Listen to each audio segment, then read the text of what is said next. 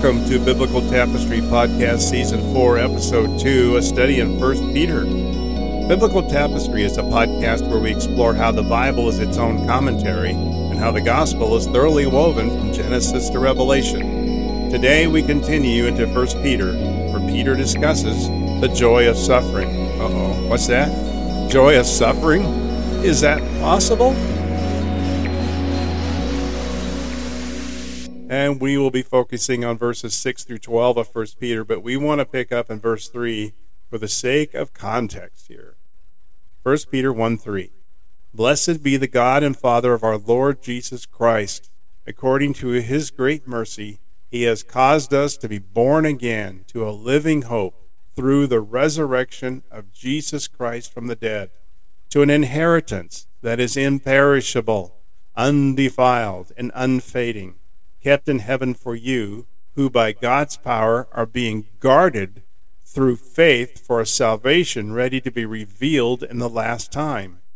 In this you rejoice, though now for a little while, if necessary, you have been grieved by various trials, so that the tested genuineness of your faith, more precious than gold that perishes, though it is tested by fire, may be found to result in praise and glory and honor at the revelation of Jesus Christ. Though you have not seen him, you love him. Though you do not see him, you believe in him, and rejoice with joy that is inexpressible and filled with glory, obtaining the outcome of your faith, the salvation of your souls. Concerning this salvation, the prophets who prophesied about the grace that was to be yours searched and inquired carefully inquiring that what person or time the Spirit of Christ in them was indicating when he predicted the sufferings of Christ and the subsequent glories. It was revealed to them that they were serving not themselves, but you, in the things that have now been announced to you through those who preach the good news to you by the Holy Spirit sent from heaven, things into which angels long to look. All right, back to verse 6. In this you rejoice, though now for a little while, if necessary, you have been grieved by various trials. Peter is telling us throughout this letter that believers need to praise God because of the hope of eternal life through Christ Jesus. We clearly have seen that in verses 3 through 5. But now in verse 6, the thought shifts slightly to the theme of joy and love that fills believers regardless of the circumstances. Why on earth would someone be joyful through suffering and grieved by trials that may be in our lives? Where would that come from? As we will see, Peter is telling them that this suffering is a pathway to godliness. Now let's develop that a little bit further. Verse 6 begins with in this, but it could be understood for that reason which reaches back to verses 3 through 5, focusing on the future hope of believers, that imperishable inheritance, this incorruptible inheritance that awaits the readers of his letter. Paul tells the Ephesians in Ephesians chapter 1 verse 11, "In him we have obtained an inheritance, having been predestined according to the purpose of him who works all things according to the counsel of his will." So that we who were the first to hope in Christ might be to the praise of his glory. In him you also, when you heard the word of truth, the gospel of your salvation, and believed in him, were sealed with the promised Holy Spirit, who is the guarantee of our inheritance until we acquire possession of it to the praise of his glory. Holy Spirit is this seal, this inheritance. It is a deposit it's a guarantee of a future with Christ. Well, suffering is not a joyful thing. Suffering is painful, or it wouldn't be described as suffering. Suffering is only valuable for the benefits it brings. Well, you might wonder what is the benefit of suffering? Suffering does not persist forever. This does not mean that suffering on earth will be brief. In fact, many people have suffering that lasts a lifetime. However, it is brief compared with a future glory. Notice that Peter says all kinds of trial, as suffering comes in many, many forms. The interesting comment in this verse is if necessary. I think it's important to understand that, as this tells us that suffering, what well, suffering is not in this case, it is not the result of fate. It is not the result of nature, but is the will of God for believers. That's not harsh. So how can that be? 1 Peter 4:19 says, "Therefore let those who suffer according to God's will entrust their souls to a faithful creator while doing good." According to God's will is what Peter writes. What did Peter know about suffering? What does Paul know about suffering? In Acts chapter 14, 19, but Jews came from Antioch and Iconium, and having persuaded the crowds, they stoned Paul and dragged him out of the city, supposing that he was dead. But when the disciples gathered around him, he rose up and entered the city, and on the next day he went on with Barnabas to Derbe. When they had preached the gospel to that city and had made many disciples, they returned to Lystra and to Iconium and to Antioch, strengthening the souls of the disciples, encouraging them to continue in the faith, and saying that through many tribulations we may enter, we must enter the kingdom of God. Paul also writes in Romans chapter 5 verse 1, Therefore since we have been justified by faith, we have peace with God through our Lord Jesus Christ through him we have also obtained access by faith into this grace in which we stand. And we rejoice in the hope of the glory of God. Not only that, but we rejoice in our sufferings, knowing that suffering produces endurance, and endurance produces character, and character produces hope. And hope does not put us to shame because God's love has been poured into our hearts through the Holy Spirit who has been given to us. And then James writes, Count it all joy, my brothers, James 1 verses 2 through 4. Count it all joy, my brothers, when you meet trials of various kinds, for you know that the testing of your faith produces steadfastness. And let steadfastness have its full effect, that you may be perfect and complete, lacking in nothing. Again, this does not mean that suffering is enjoyable, but it does mean that our joy, our joy from the Lord, is not dependent on our circumstances. God is working out his plan even in our anguish. Let's look at the rest of this sentence in verse 7. So that the tested genuineness of your faith, more precious than gold that perishes, though it is tested by fire, may be found to result in praise and glory and honor at the revelation of Jesus Christ. Why do we suffer? Why would that be in God's plan for us? And as Thomas Schreiner writes, sufferings function as the crucible for faith. Trials and sufferings test the genuineness of our faith. How can we know if a faith is authentic if it's never been tested? If that faith passes the test, the believer will receive praise, honor, and glory at the revelation of Jesus Christ, at Christ's second coming. And much like refining gold, the fire of melted gold will separate from the dross or from the impurities, leaving the refined gold. Those who truly believe will be persistent in their faith. Life issues do not matter to the believer. We can be hurt, oh yes, and for sure we can suffer. But this refining fire proves and improves a mighty faith. God also gives us the ability to endure because of His Spirit. His Spirit enhances joy, independent of our sufferings. In Philippians 3 7, Paul writes, But whatever gain I had, I count as I counted as loss for the sake of Christ. Indeed, I count everything as loss because of the surpassing worth of knowing Christ Jesus my Lord.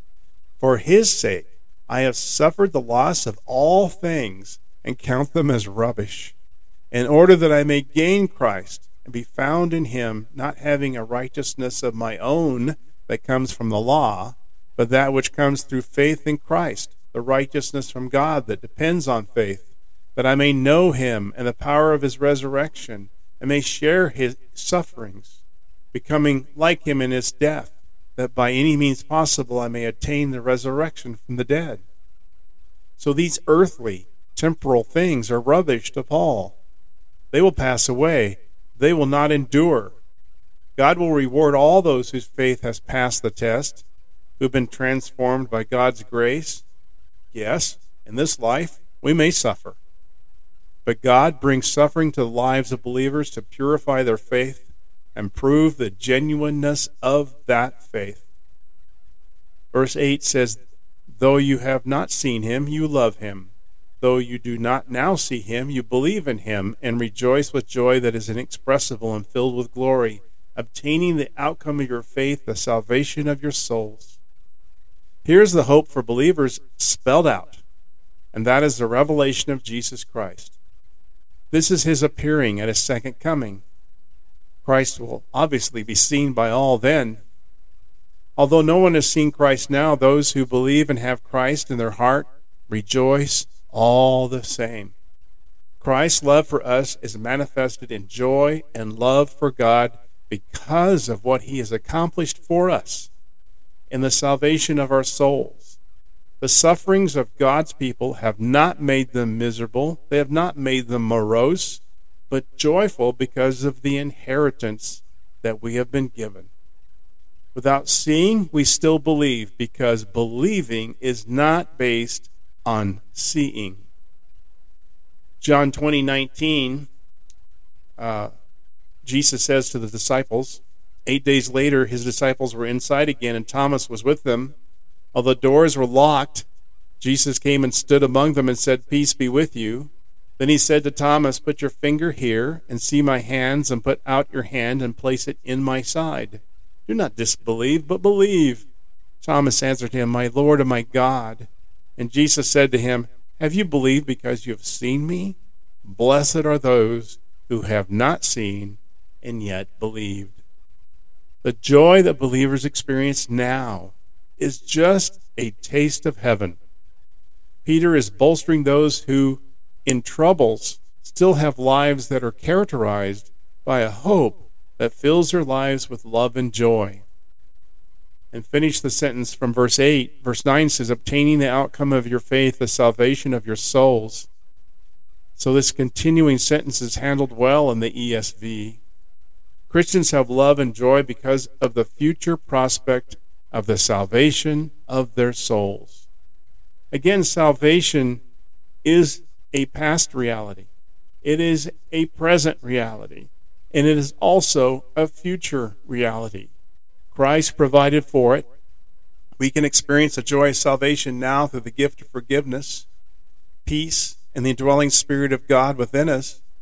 But there is a future where we, we will experience salvation fully at the revelation of Jesus Christ. We can experience love and joy today because of that hope of salvation. Verse 10 says, Concerning this salvation, the prophets who prophesied about the grace that was to be yours searched and inquired carefully, inquiring what person or time the Spirit of Christ in them was indicating when he predicted the sufferings of Christ and the subsequent glories. This salvation we can enjoy today was also prophesied in the past. Believers today represent the fulfillment of that prophecy. We live today in great privilege when the history of salvation is being fulfilled. These Old Testament prophets searched and wondered when this was to come about. What was predicted by the prophets was intended for us. And when we studied in Daniel season 2 in our podcast, Daniel 12, 8 through 10 says, I heard, but it did not understand. Then I said, Oh, my Lord, what shall be the outcome of these things? He said, Go your way, Daniel for the words are shut up and sealed until the time of the end. Many shall purify themselves and make themselves white and be refined. But the wicked shall act wickedly, and none of the wicked shall understand. But those who are wise shall understand. In Luke chapter 24, 44, Christ says this Then he said to them, These are my words that I spoke to you while I was still with you, that everything written about me in the law of Moses and the prophets and the Psalms must be fulfilled. Then he opened their minds to understand the Scriptures, and said to them, Thus it is written that the Christ should suffer, and on the third day rise from the dead, and that repentance for the forgiveness of sins should be proclaimed in his name to all nations, beginning from Jerusalem. You are witnesses of these things, and behold, I am sending the promise of my Father upon you, but stay in the city until you are clothed with power from on high. Christ said the prophets had said he was going to come and suffer and die for salvation for mankind. Verse 11 says, inquiring what person or time the Spirit of Christ in them was indicating when he predicted the sufferings of Christ and the subsequent glories. The Spirit of Christ was working in these Old Testament prophets to accurately detail God's salvation to come. And in turn, they could only guess what the timing would be and hope for soon. But at just the right time, Christ came to save mankind. Romans 5 6 says, While we were still weak, at the right time, Christ died for the ungodly. For one would scarcely die for a righteous person, though perhaps for a good person one might dare even to die. But God shows his love for us in that while we were still sinners, Christ died for us. Since therefore we have been justified by his blood, much more shall we be saved by him from the wrath of God. For if while we were enemies we were reconciled to God by the death of his Son, much more now that we are reconciled shall we be saved by his life. More than that, we also rejoice in God through our Lord Jesus Christ, through whom we have now received reconciliation. Then verse 12 says, It was revealed to them that they were serving not themselves, but you, in the things that have now been announced to you through those who preach the good news to you by the Holy Spirit sent from heaven, things into which angels long to look. Well, as in Daniel, many of the Old Testament prophets were given the message of the coming Messiah, but God revealed to them it was not being fulfilled in their time. So they were serving those that would come after Christ's resurrection. Peter's audience was benefiting and blessed having heard the gospel message that had been fulfilled in Christ same as we are today. Matthew 13:16 says, "But blessed are your eyes, for they see, and your ears, for they hear. For truly I say to you, many prophets and righteous people long to see what you see, and did not see it, and to hear what you hear, and did not hear it." But these recipients heard the powerful message, the powerful message of salvation, the message of Christ Jesus. Because of that, they, as well as we today, are incredibly blessed. Thomas Schreiner writes Angels reflect with delight on God's saving actions. Angels cannot experience the gospel in the same way as humans because they are not recipients of redemption. And here is the beautiful truth we today, as Peter's readers, can experience salvation. How about you? Do you know Christ? Maybe today is the day you invite him into your life. John 3:16 states again, "For God so loved the world that he gave his only son that whoever believes in him should not perish, but have eternal life." And I hope that's the case for you. Next week we continue into 1 Peter looking at called to be holy. God bless you today and I encourage you to spend time in God's word. Biblical Tapestry is available on Facebook and Instagram. And I encourage you to please like and share this podcast if you've gained anything from this study. God bless you, and I pray that you are well.